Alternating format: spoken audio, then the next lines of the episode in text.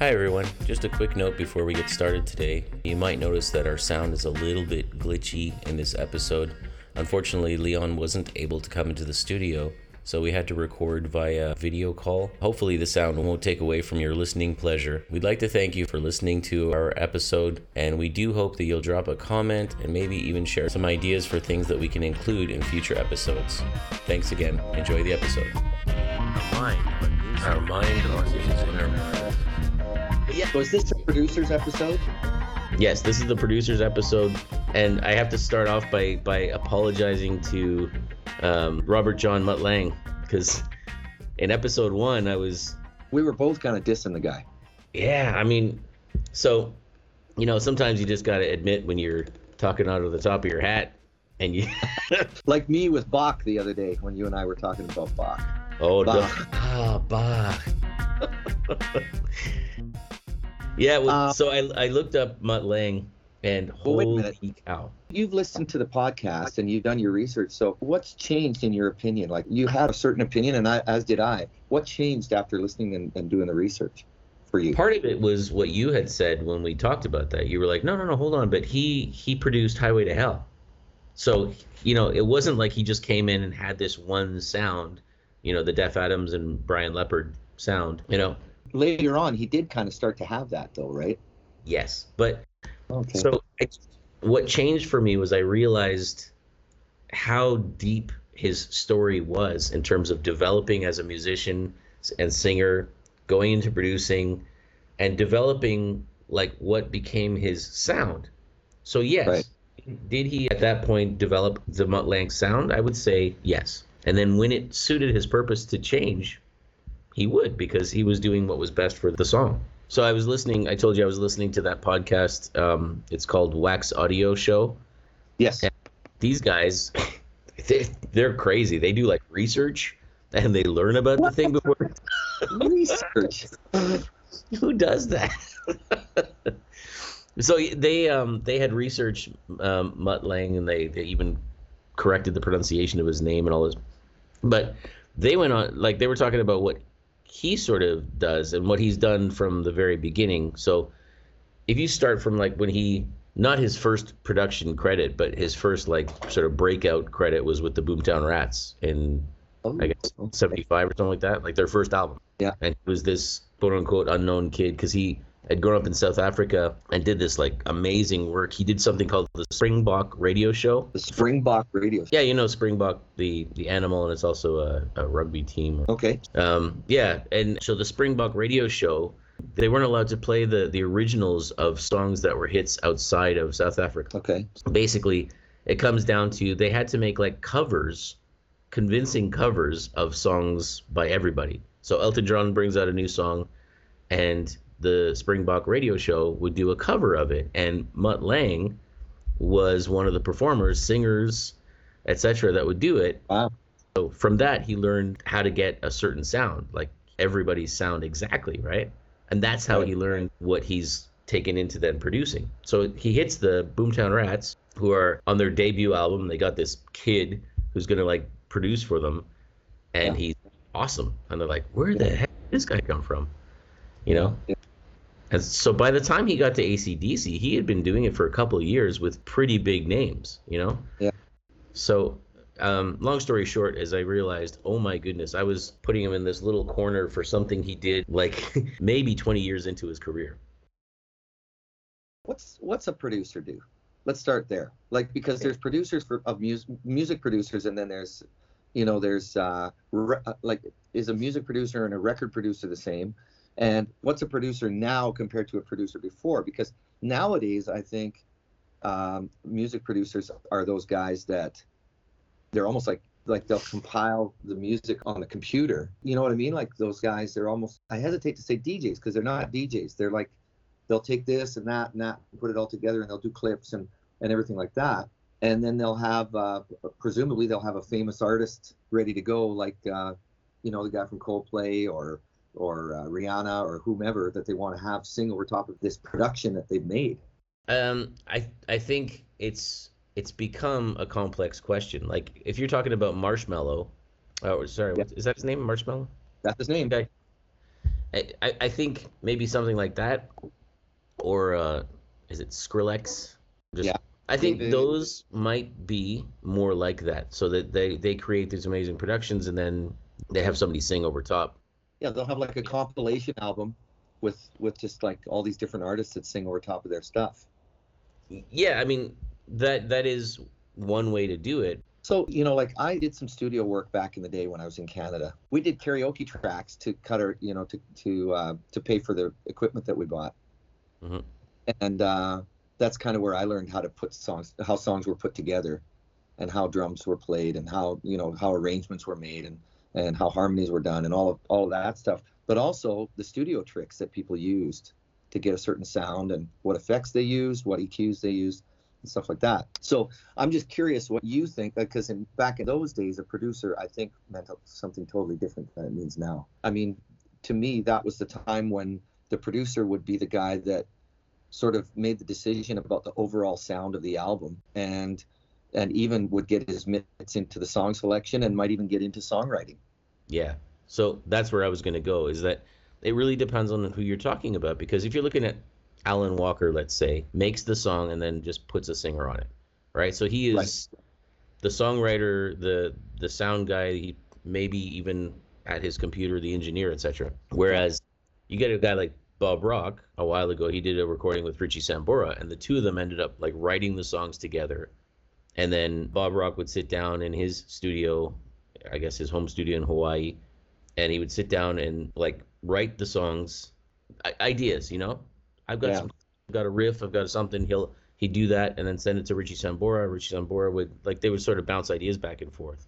Yeah, So yeah, there's there's also that where where the producer is actually part of the songwriting process. I've always been curious because George Martin obviously is kind of iconic as the the Beatles producer, and I don't think he appears in any of the songwriting credits. But I've always kind of thought of him as a as a as a as a part of the songwriting process. So I I can't speak to how he felt about that or how he approached that, but I can say that um, I heard an interview with Bob Rock talking about just that. The interviewer was asking him like, you know, you're writing songs with these guys, but you don't always get song credit, songwriting credits, and he said, you know, sometimes I'll put in a little idea. And yes, it's it becomes part of the song. Sometimes it's a major part of the song. You know, it becomes like the hook or whatever. But he said I never wanted to get into the game of like every time I put an idea and people are going to be then thinking, do we want to use that? Because then we got to give him songwriting credits. So he just never took them so that the idea would be used and he'd be paid as the producer. The artist wouldn't have to think in the creative process about the business of it. Right. That has to be a conversation that the producer has to have ahead of time because Mutt Lange's songwriting credits are all over the Def Leppard albums and all over the Bryan Adams albums. But I don't know about ACDC or any of the other people that he worked with. Also the Shania Twain albums. So I think that's a thing that they would come up with ahead of time is that I'll be in on the songwriting process here. That would be my opinion. I don't know if that's the way it worked out, but it seems to me that'd be something you'd have to, you know, work out ahead of time. Yeah, I think you're right on that. And one of the things that Bob Rock said in that interview as well was that that, that has changed over recent years because producing has changed, like like you were talking about. So he's more like a coach to bring out the best from the musician and right. stuff. I'm sure you saw that Metallica documentary where they have him there and he's like trying to psych up and motivate Kirk Hammett to play like an amazing solo. You're gonna be guitar player of the year, you know. So part of that is like just coaching, you know. And if you if you listen to Rick Rubin talking, he's like over the years become this like guru kind of guy, you Yeah. know. So it's less less is more kind of approach, like we talked about with Prince recording Kiss, right? Right. He had put in a whole bunch of stuff, horn section and backup vocals and stuff, and he realized it was just killing the song, so he took it all out bit by bit. Yeah.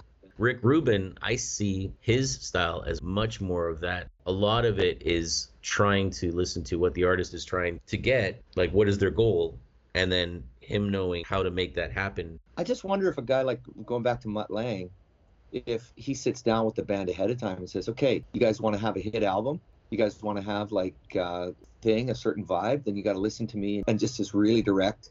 Or you know, because he's going to be a collaborator at that point. Like Billy Joel brought in Phil Ramone to do his big breakout album, and it just it was still Billy Joel, but he just like I don't know, he sort of made that sound for those first like I think it was the uh, the Stranger was the album, just the way you are, and then all that other big hits on there, and then 52nd Street that was him, and Glass Houses I think was him as well, and then I think uh, Nylon Curtain, which had Pressure and all of those on there, and then the last big album that he had with We Didn't Start the Fire, Stormfront album, was Mick Jones from Foreigner. Wow. Okay. The guitar player from Foreigner, and he produced that album, and it just sort of that album, and you can hear it. It's just like a totally different thing. So what I'm saying is, I think a guy like Phil Ramone doesn't go to Billy Joel and says, "Hey, we're going to make this sound like I want it to sound." Hmm. He goes to a guy like Billy Joel and says, "Okay, let's make you like more Billy Joel." You know what I mean? Let's craft a sound, the Billy Joel sound, as opposed to um, Mutt Lange. When you listen to a Shania Twain album, you can hear his production mm-hmm. from the Def Leppard albums in the Shania Twain albums. Right. See, that's one of my questions about that is I've heard a couple of these producers talking about, you know, like Bob Rock was the one who said, I don't go in there and tell them what I want it to sound like. Rick Rubin said as well. He said, I listen to what they want to achieve, kind of like you were just saying, and I try to figure out based on what I know and what I can do, how do I get them there, you know? Yeah. But Lang, I, I do think there's more of him just just saying like this is what I do. Yeah. This is my sound. Do you want yeah. it or not? For sure. Again, talking a lot about Bob Rock, but he said that. He said, listen, I, I don't go in and try to change what I do for every artist that comes through.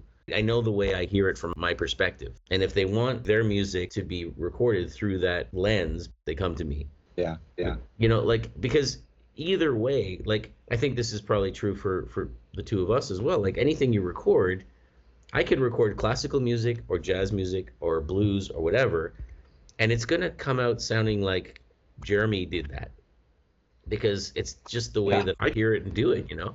Yeah, the thing about a producer is he should be able to take you to that next level, right? Regardless of what the approach is, if he's trying to make it sound like his sound or he's trying to make the band or the artist sound like they sound, but just like I've always thought of the producer as the guy who can make the band sound professional.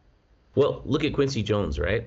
He produced yeah. Michael Jackson, Off the Wall. I mean, Quincy Jones is a guy who, holy cow, if you've listened to music over the last 60 years, heard Quincy Jones, right? But let's say just his production with Michael Jackson, when they were doing Off the Wall, there was one of the songs that they had like a horn part that came in at the beginning. Yeah. And Michael Jackson went to Quincy Jones and said, "You know, I don't I don't like the way that sounds. I think it takes away sort of the groove of it. Can we just take that back out and just have the drums or something?"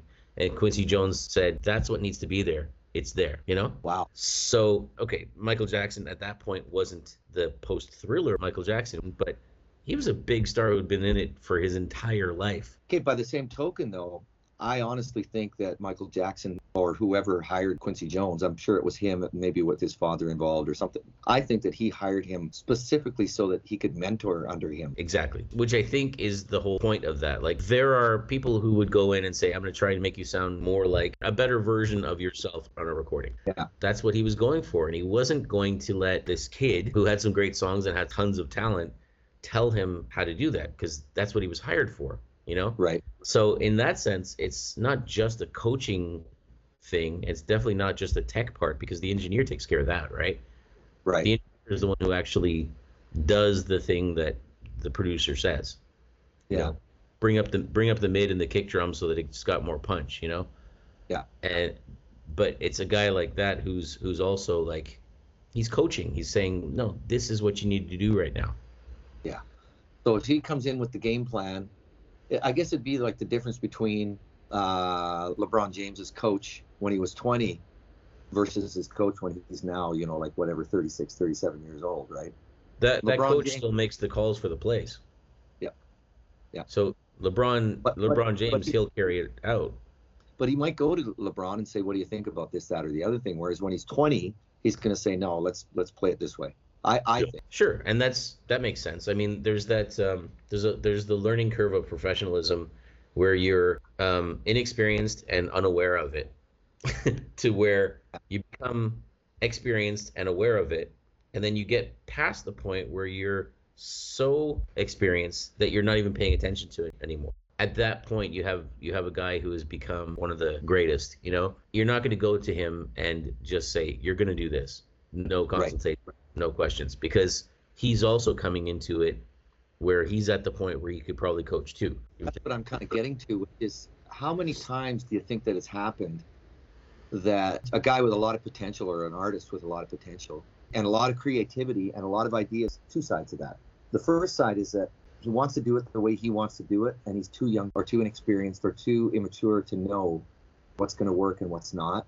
And the flip side being, how many times is it a guy like Prince? Like, remember we talked about Little Red Corvette the other day, which was produced, you know, I think he did his own there, right? Oh, yeah. How would he have benefited or been quashed down in his creativity if he had a producer that was too set in his own ways? You know, do you, do you see the dichotomy there? Because a guy like Michael Jackson, I still think Quincy Jones left him enough creative room to maneuver and then just put his little touches on here and there to make it what it was. Yeah, well, that's the thing. You don't go in don't change things just for the sake of changing things. You know, change things very purposefully because that will help them to reframe the idea. Like Quincy Jones was convinced that this horn part had to go there or else the empty and it didn't have a hook when you listen to the first 30 seconds of the song. Right? Yeah. Well, Jackson just wanted the beat because he wanted to establish the the groove. Yeah. At that point, that's the conversation they had previously. Like, I'm here to make these calls. Of course, I'll listen to you. You've got tons of experience, you've got tons of talent, and I respect that you have leeway. But there's going to be a point where no matter how much collaboration there is in a in a in a partnership, somebody's got to make the call. Sure, you know? As long as they've established that before those moments come up. Geez, isn't that the case in a band as well? The uh, creative differences in a band, but somebody's got to eventually make a decision. Yeah. And, you know, when I hear interviews with the police, Stewart Copeland definitely said, in the end, Sting was right most of the time, you know, but it was just, it, it grated on them that he was the guy calling the shots, right?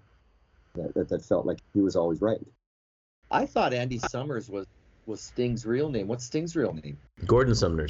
Gordon Sumner. Yeah. You know why his name was Sting? No. He wore a leather jacket that had like yellow and black stripes. So it looked like a, a bee. so they called him Sting, and he was like, "Well, that's kind of cool," you know. so produced by. We have to go back to what your point was on this now that we. Well, because you're going to have different levels of decision making, right? When it comes to the songwriting process or the or the arrangements, you know. Hugh Padgham, Pag- that's the Hugh Padgham, Hugh Charles Padgham. Hey, do me a favor. Quickly check uh, every breath you take. Uh, is there hi hats on that? No hats. No hats. And I think also no crashes. Okay, but you know they do that for the first half of the song, but then when they go into the bridge section, they bring in a crash. Does it? Yeah. Since you gone, I've been lost without. Yeah. You know. Uh, are you sure about that? Would I lie to you? Here. Ha! Hear it? Okay, it'll come in right after this, Phil. He goes dun dun. Psh. Okay. Oh yeah. And now there's a ride there, right on the bell actually. Okay. So he's he hitting does, right on the does, bell of the ride. He does the crash on the four instead of the one. Right, and then then he hits the ride and he's hitting the bell like tang tang tang, you know. Okay. And then it, when they come out of that, is it gone or do they keep it in after that? Oh, good question. It back out they they take it back out, but they fill in with a really twangy sort of piano way up in the yes, you know. So hold on, it says here. This is Wikipedia that I'm looking at. Yeah. Um, it says that uh, Hugh Padgham is credited for creating gated reverb. I, I'm guessing he had a big voice in making, helping them make that sound. Um, yeah, that was their last album, and I think that I don't know if he did one before that. I think he did one or maybe two other albums before that he definitely wasn't on like the Roxanne or the Don't Stand So uh, maybe Don't Stand So Close to Me. Maybe he was on that album.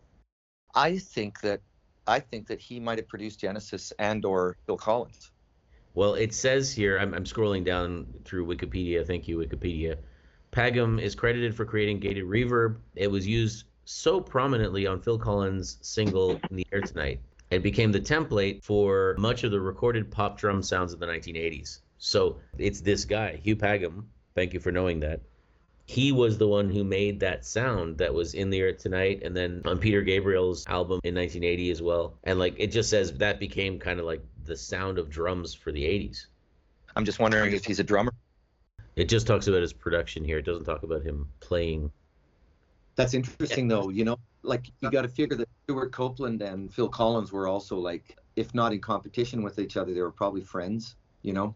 I, I think they would have inspired each other because you were right. He produced Face Value, Abacab, and Hello, I Must Be Going. So, right. in my opinion, the, the best stuff that Genesis and Phil Collins produced, really, you know? Yeah, it's great stuff.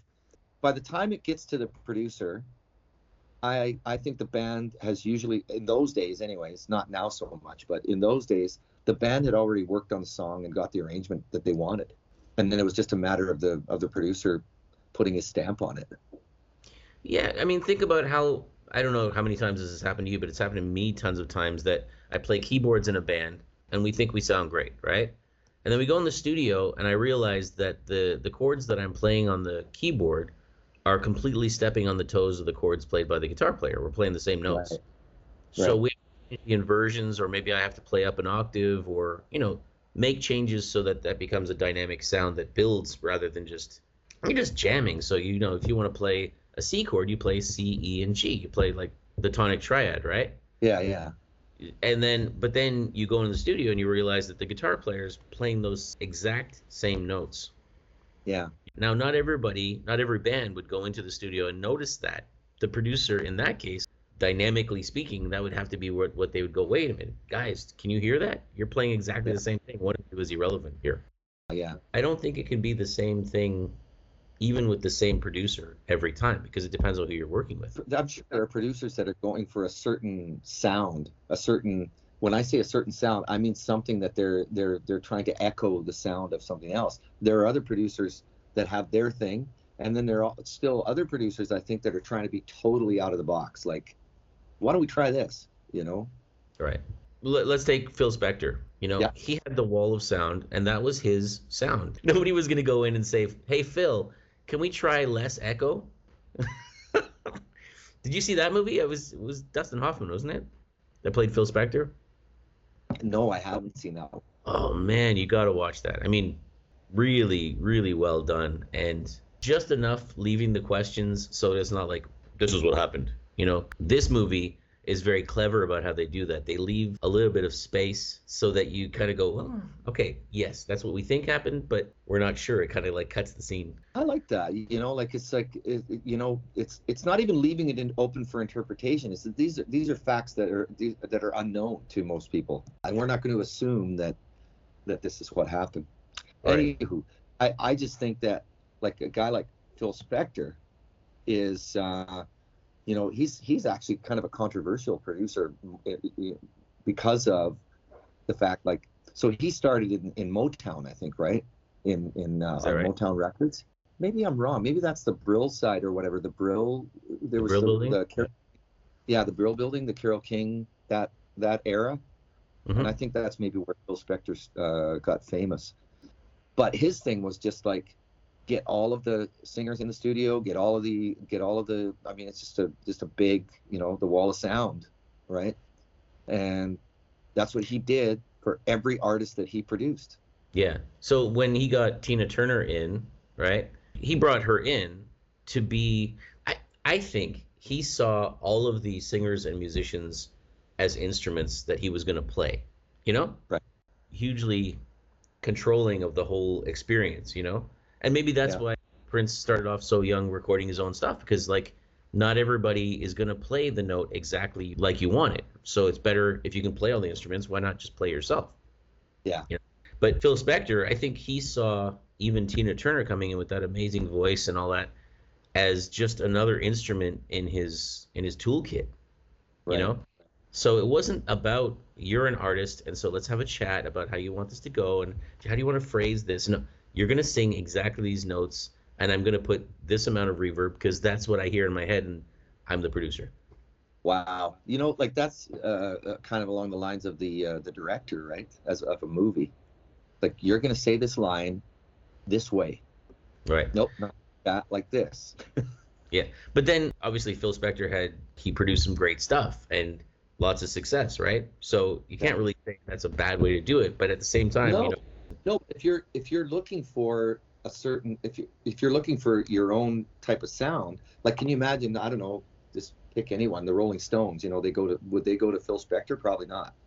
But for some reason, somebody handed the long and winding road to Phil Spector and said, produce this. And he put all the strings and everything on after the fact. And the Beatles, at least some of them were not happy with it. I don't remember historically who it was, but um, the pared down version came out later. That's I didn't mind that version, uh, you know, with the strings and everything. I was I was kind of okay with it. Yeah, I mean, he had it. He had a good sound, but you, you made me think like when you said the producer is kind of like the director for a movie, right? Like the Batman movie, Heath Ledger, he played the Joker, right? Yeah. And there are a number of little things that happen on the screen that we see that weren't scripted. He just did them, and they were like, "Oh, that is amazing. We're keeping that." Right. Phil Spector, as the director of that movie, that wouldn't have happened. I doubt it, or even Mutt Lange. Yeah, exactly. Can I give you a comparable situation? I think if you look at Phil Collins' development, you know, as a drummer, then a vocalist, and then a you know a songwriter in there too. But like, and then he starts producing stuff, and by the time he gets to the mid '80s, it's the Phil Collins sound. It's the drums. It's that voice. There's you know, it's fully developed. Now everything that comes out at that point, it that's what it sounds like. Yeah. You know, and there's not much of a surprise anymore. I, I really liked his first two solo albums a lot, especially Face Value. Yeah, um, me too.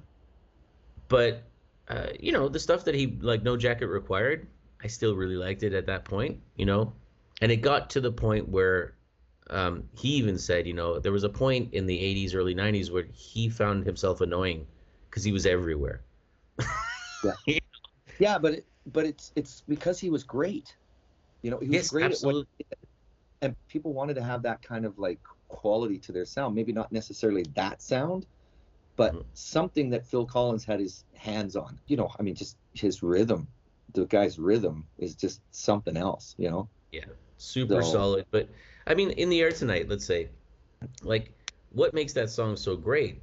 Part of it is the production, his decision making on the drums there, you know? Um, that dun dun dun dun dun dun dun. He didn't hit a crash. Yeah. You know, like it's those things that he threw in that were like these little moments of genius that yeah, I guess once you once you found your stride and it's working for you, I probably would produce the the drums the same way. I'd make sure the EQ, the the echo, everything, or the reverb that he had on there. You know, that's just again like Bob Rock. It's it's that's my perspective. That's how I hear it. You asked Phil. That, was was that the album that he did on an eight track? There was one of them that he did on an eight track. I don't know. I don't it was know. a reel to reel, but it was just like he he forced himself to like really go bare bones. Is that is that why? Because I remember hearing a story about him, and then later Peter Peter Gabriel. I think I don't know which one inspired the other to do this, but they took all the hardware off the drums, the, or the ride. You couldn't have cymbals, right? Just to live challenge you know the challenge a challenge like okay can you can you make a can you make a hit record without this yeah so i i took that idea my, my friend and i recorded a, a demo of seven songs in venezuela back in the in the early 2000s late no late 90s yeah yeah it was about 99 2000s and we had heard something about that story and we said let's do the same thing man yeah. it is like if you take away the hi hat, because like yeah. every song goes, it, like it's a different pattern on the hi hat, but it's there's a hi hat. When you take yeah. that away, then what do you do? We used a bunch of different like, um, sort of folk instruments to try and fill in the top end, the high end of the of the rhythm section. Yes, yeah, you could do it on you could do it on uh, on a on a guitar, you could do it on a mandolin, you could do it on a variety of things, right? Yeah. Well, that that was the whole idea. So yeah, like my guitar playing on that, on a lot of those songs was a lot more rhythmic than I would have normally done. So I put in like a track where I was just going ching ching ching ching ching ching ching ching because I was the hi hat now. you know? yeah. That was kind of the idea, even with what we were doing, our simple little recordings. We were trying to say, you have to have something up in in the high end, string sections or the guitar going ching ching ching ching ching. I did a ballad back in the 80s, late 80s, called Day Goes By, and that was that was that was my goal there. No no hi hats and no crashes, and what I used was a shaker Uh, I used a shaker, and then I just there was uh, there was I just used swells like um, pad swells Mhm, to okay. take from one section of the song to the to the next. Yeah, I, I do that a lot with the the digital type of music that I do sometimes on GarageBand, you know? Yeah. To do a tran to do a transition, sometimes I use a reverse cymbal just because it sounds right at the time, but I, I like to use like synth swells Yeah. instead of using like a crash or something traditional, you know? So like back to the whole what does a producer thing, what does a producer do? You play you play your notes, Well- I'll make it sound like that. Can we put it simply? Can we just say that if you own a Mac and you've got GarageBand in it, that you have the tools necessary to be a producer? So okay, so yes and no because um it depends on what you want to produce. Like if you want to if you want to come out with something that is a rock record, then it's a little bit difficult to get the right guitar sound to really get the punch, you know? Yeah. So I guess in terms of the tools itself, maybe. Let me simplify it a little bit more. Um, in GarageBand is where you could start out producing. Okay. Yes, but then take a look at stuff that I've recorded that, like you said, well, pan some stuff. Like I had everything down the middle, right? And you're like, Yeah. man, it sounds it sounds like just canned music. You know, like look at look at panning the different instruments to get to get more uh, Right. uh, more dynamic sound, right? Simple, simple Yeah. things. Um, so yeah, for sure. But then I I still don't know that I Uh, You still got to learn your chops. I mean, you know what I really appreciated in your in your WeChat uh, song is that you know the kick is on the left and the and the and the snare is on the right. And I mean, that's like that's like something you, you, you, you wouldn't normally do. But I mean, you listen to it. I didn't notice it when I was just listening on my phone, but when I had my headphones on, uh, then I then I noticed it, and it's like, yeah, that's, you know, it's it's it's a it's a studio trick, but it's still it's it's a lot of fun to do that Well- kind of stuff. When I say, do you have the tools necessary to be a producer? Well, it like you say, up to a certain point. In GarageBand, it'll only take you so far. Then you got to go to Logic or to uh, Pro Tools or whatever. Right. And even at that, you still got to have some outboard gear. You got to have, you know, some some equipment that you can call on, like amps and and direct boxes and and certain types of mics and et cetera, et cetera. Like you can get as expensive with it as you want. But my point Right. being is that listening to this and wondering what it is that a producer does, it's basically what you do when you go into GarageBand and start trying to put a song together and come up with a sound, you know, for Yeah. yourself. And that's all it Yeah. is. Anything more complicated than that is maybe maybe getting involved in the songwriting, uh, maybe getting involved in the uh, the way that the drummer plays his part, um, like you said, the way you know the way the kick sounds, all of those sorts of things, right? Just getting more and more into the detail of the song, and how do you pull the best sound out of that song that you possibly can using the tools that you've got. Right. I mean, also I'm thinking in terms of just working in a collaborative team, right? You're you're picking Right. somebody who, whose voice you trust and you're letting them be a, a voice in this thing that you're going to create that is like it's your baby, you know? So, okay. One of the things I wanted to ask was about Rick Rubin. What do you think? Well, you know what? I have to admit that I kind of fell out of following the producers game by the time Rick Rubin came along. I think he was a Red Hot Chili Peppers guy originally. He started off with uh, Run DMC and then he Run DMC. yeah, I think that's how he like got started. And then the Beastie Boys. Yeah. So I- that's sort of what I how I remember his production. Great, amazing. Um, name a couple others because here's the thing: when I was a kid, which was way back in the '70s through the '80s, up until about '88, and I wouldn't have followed because we had a real prejudice against uh, uh, disco, R&B, all that stuff when I was growing up in Alberta. Uh, Okay. our our circle of friends, you know, we sort of poo-pooed the whole the whole rap thing. It was gonna die. It was gonna die like a, a slow death. And There's no way know, this can live. the, there's it's not it's not gonna last. So uh, so I you know I followed the guys that we followed pop and rock guys. That's it. And then Rick Rubin was on my radar for a, a, a couple of years, and then in the '90s, I kind of shifted over because I started getting ready to come to China, Mhm. and I was doing more on the countryside. Okay. So we were, um, yeah. So I was focused a little bit more on that, and I kind of got away from recording and producing at that point too. I got a little bit less geeky in the early '90s. Yeah, it's interesting because, like what you just said, you, you kind of you have to have the time to be able to look into like to geek out on somebody's guitar sound or something like that. Like I will go back to Yeah. this question and and telling you like some stuff that he did, but I have to mention Bob Rock again. So one of the things he said is that he has hundreds of um, guitars and amplifiers. He has every amplifier that um, Jimmy Page has ever used in a recording, and the the guitar and the pedals to go with it. He also did that for Eric Clapton and for Jeff Beck, and I don't know who who else, you know. So like, he can replicate the exact sound of an exact Led Zeppelin song. So if you say, "Oh man, I wish we could have," you know, that that guitar sound from um, Dazed and Confused or something, you know, you oh yeah, I can. Yeah. I, I have all the equipment to do that exactly. You play. You play your notes. Well- I'll make it sound like that. So Yeah. um, Rick Rubin produced uh, early stuff. He, like I said, it was uh, like the Beastie Boys, and then he decided that he didn't want to like pigeonhole himself, so he went to what he loved originally, which was rock. So he produced Slayer. Wow. Holy smokes.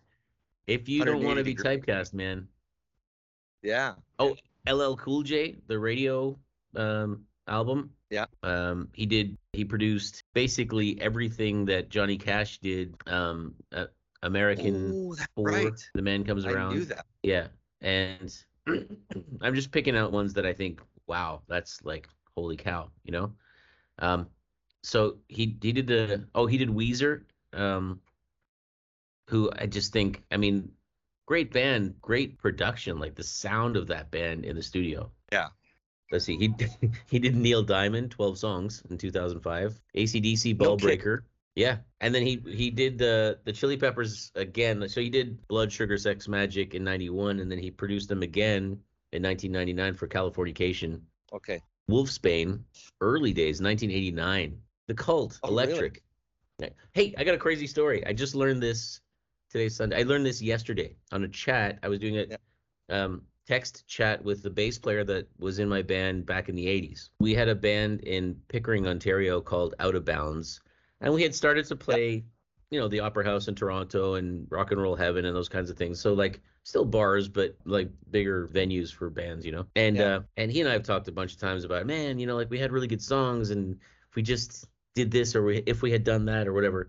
So he told me yesterday something that I never knew until yesterday. So I'm talking like Mhm. 1980, late 80s, Wow. maybe Okay. maybe 1990. Okay, here's what he told me.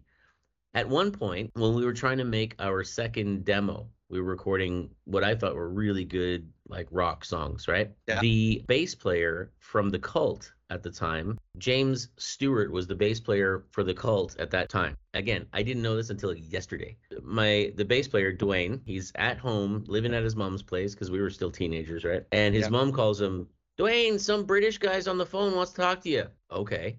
And so he goes on the phone and it's James Stewart from the Cult. And he's like, "Yeah, I heard I heard your first demo. I thought it sounded really good and I'd love to produce you guys." And Are you kidding? yeah. So James Stewart called our bass player, and um, so Dwayne said, "Okay, so this is super exciting. Like, what are we talking here?" He said, "Well, I need fifteen thousand dollars, and I'll produce you guys." Long story short, basically, Dwayne said, "We we don't have fifteen cents. Like, we Right. we're teenagers living at our parents' houses. I was working at Consumers Distributing, making three dollars an hour. You know." Right. Right. and so That's great. um, Dwayne Dwayne tried to work his way into getting some money to do it, but it just seemed so impossible. He couldn't swing it. Like he he was the the guy who hustled for our band. He got us all our gigs and all that kind of stuff, you know. Yeah. Um, Did he tell you why he you just never couldn't- shared? Because that seems yeah. like pretty. He said that's a big decision to make, right? well, it's just crazy that all this time nobody's told you about it. That's crazy. he was the only one who knew. He never told anybody in the band, and he just um, he said it was just like don't don't bring impossible things to the team and disrupt the team. You know, Like Right. we couldn't scrape together fifteen thousand dollars. I, I mean, maybe we could have. Who knows? But he thought at the time it was like an impossible thing, and if we t- if he had brought that to us, it could have torn us apart. Right. Which I thought, wow, like holy cow, that's really interesting to find out. Unreal. Yeah. So I once I found that out yesterday, I looked up in his producing credits. He produced uh, later. Uh, Sloan was like I guess the biggest thing that he produced. Um, Also Canadian. yes. So they they actually he produced a cover of "A Case of You" by Joni Mitchell, played by Sloan. Is that Yeah, which I actually really liked the sound that he got. You know, and Sloan Sloan was a cool band anyway. Well, you know, the the economic realities of it are, are I mean, that's usually I think that's why talented people don't get out is lack of money or lack of resources. Yeah, and I mean that's something we can talk about in another episode. But the like, in a way, that's opened up. So because uh, you can record something on GarageBand, you can put it out on um, Instagram and all that kinds of stuff, and you can get your name out there. It's opened up a huge possibility so that the record company doesn't have to own everybody. Market's gone. I mean, you know, there's no album sales anymore, really. Right. Yeah. So look at these guys on Instagram, like uh, Jacob Collier. You know, he started off a super talented guy, like crazy talent, right? But Yeah. you know, he's posting stuff on Instagram, and then suddenly he's doing a video with Herbie Hancock, and then Justin Schultz, who is like what 17, 18 years old, super talented kid, right? And suddenly he's jamming with Jacob Collier and Jesus Yeah. Molina. These Yeah. guys, Jesus Molina, have you heard him? Oh my God! Like these guys are incredible. Yeah. Uh, and and Yeah. they just marketed themselves basically. I know, and that's and that's it. It can still be done, but it's you got to do it a different way now than than than Right. in the old days.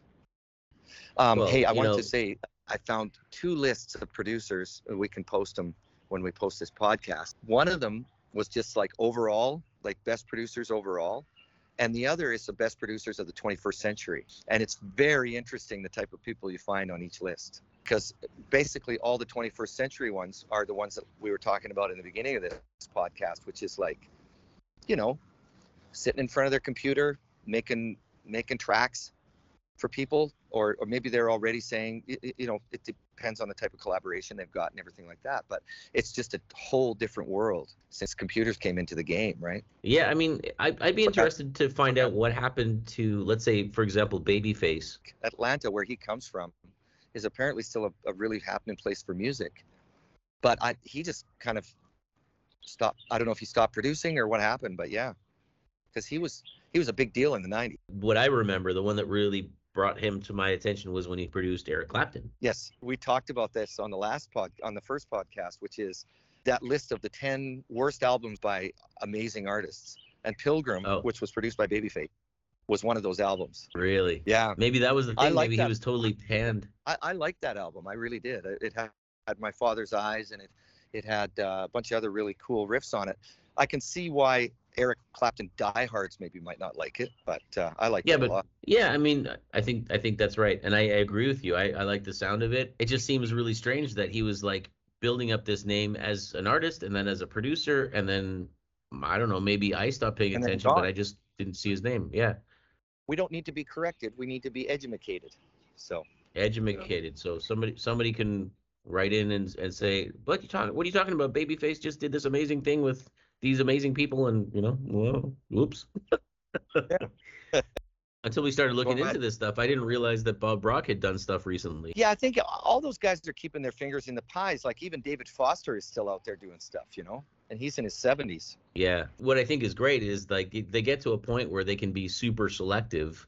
Like Bob Rock said, you know, if if I'm going to produce somebody and I have to leave my family for a certain amount of time, you know, live in a hotel and not be with my family, it's got to be a pretty special deal. And that happens when you've got nothing left to prove. Well, and when you have millions and millions of dollars in the bank, you know, like so they're not doing it for the money. They have nothing left to prove. They're totally just doing it for the love of it, which is like the best place to be in. Daniel Yeah. Lanois, you mentioned him.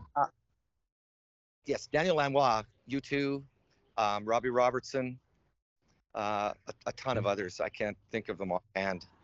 But um, this guy had definitely one of his own, like his, own sound Yeah. that he brought to If if somebody went to him, it's because they wanted to sound like the Daniel Lanois sound. Yep, I just remember hearing that Robbie Robertson album for the first time, and I, you know, wow, just sounded so good and the songs were so good. But you know what the thing is that Daniel Lanois works with guys that are also really strong songwriters. You know, like Hmm. I don't I don't think that it's the songwriting so much as just the production that he that he adds to it, you know. well, I mean, but eh, all of these guys, like we're talking about once they hit that point, right? Like Daniel Lanois had to build that name first, so he would have been working at some point with pretty much whoever he could work with. You know, Right. like when you're just cutting Right. your teeth, you you don't go, well, well, I don't really like that bass sound, so I'm not going to work with you. You're like, we'll work on it. We'll we'll, we'll do something, you know? you know. Right, right. And I guess that's part of my question too. Like any one of them, do you think they pick winners and then they just polish it? Is that is that the real talent, or is it that Mutt Lange could take pretty much anybody and make them sound good? No, I don't. I, I, I still think that they they look at somebody and they go, this one's got something, uh, you know, that that I can really, you know, sink my teeth into. Absolutely, that's it's got to be the the raw product has got to be there. Okay, so so that's part of the producer's job too. Then is recognizing the potential of something. Absolutely. I, I don't think that somebody just off the street is going to be able to go to them and say, I want you to produce me. And, and then they listen to the stuff and they go, no, sorry, I can't do it. You know yeah, I mean, definitely once they have that name, like we're we're naming producers who are famous, right? I think even early going, like, I mean, when, he, when he, he had to go and listen to the Boomtown Rats and say, yeah, okay, guys, I'll do it for you, you know?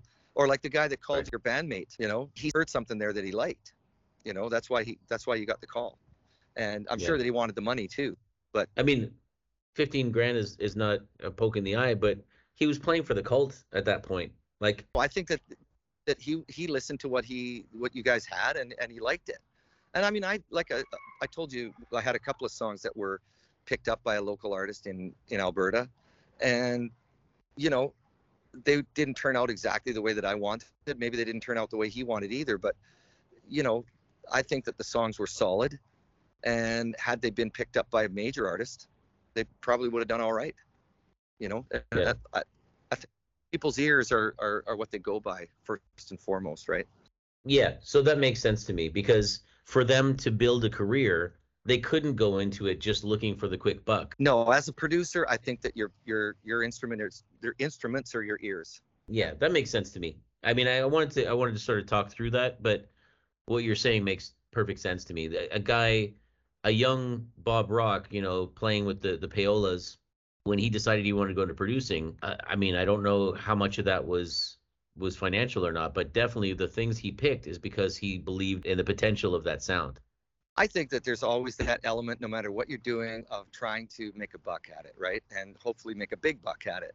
But I think that in the end, he's not going to just, you know, he's going to listen to, he probably listened to a ton of tapes before he got to the Boomtown Rats, you know?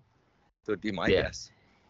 Yeah, that makes sense. So- Okay, well, there you go. So we we talked about what a producer does and sort of like some of the things that are part of that, right? We talked about a Yeah. couple of really famous ones. Yeah. I don't feel like we've explored enough the idea of what does a producer do today? How has it changed? Maybe this episode is called The Producers One. Yeah, because I don't feel like it could possibly be the same thing. Because with the music that I produce, let's say, right, that I that I make, right, what's missing from me is a Rick Rubin type of guru guy that's going to tell me which parts of it are too much, which parts of it are not enough. You know, which parts are is it too sonically squished? You know, another fresh set of ears that can hear all of those things and know what's going to turn people on and off. And part of the reason this thing fascinates me so much is because back in the day, in the late 80s, early 90s, I thought of being a producer as being the next logical step for me Okay. professionally, but I never pursued it and, you know, sort of just ended up going in a, a totally different direction. Because we had the studio, we had the gear, we had everything. I would have loved to take some local Edmonton bands and, and bring them into the studio and, uh, and, and make something of it. But, um, you know, I never, I never thought, I guess I didn't have the confidence to take it any further. That's part of it too, is just having that confidence. Yeah, and but knowing that you know how to get it, you know, you know how Yeah. to get that sound. When we were recording in Venezuela, we went to the recording studio to work as producers slash engineers for like demo tapes for people. Right. I thought we'd be there like having these amazing meetings with these really cool musicians and we'd be hanging out and like talking music and the kinds of things Yeah. that, that we were just talking about like where the producer sits down with the band and sets the ground rules and how we're going to do this and like creative you know and actually what happened is we'd have like a saturday where the group would come in set up lay down all their tracks and then leave and then i'd spend the next three months mixing it Right. Because they don't have the money to re-record it. that's it they laid down their Yeah. tracks and all i could do was polish Not really producing. Exactly i was just mixing i was just an engineer i wasn't a producer we could do producers too, where we get a little more in depth into what a producer actually does, and spend a Yeah. little more time on stuff like the gear and especially like you said the, the 21st century guys what's different between them and prior eras? Or even the prior era guys today like bob rock how has his job changed over the last 20 years? Good stuff. Talk to you soon. Right. see you later. Don't forget to like and subscribe. Good night.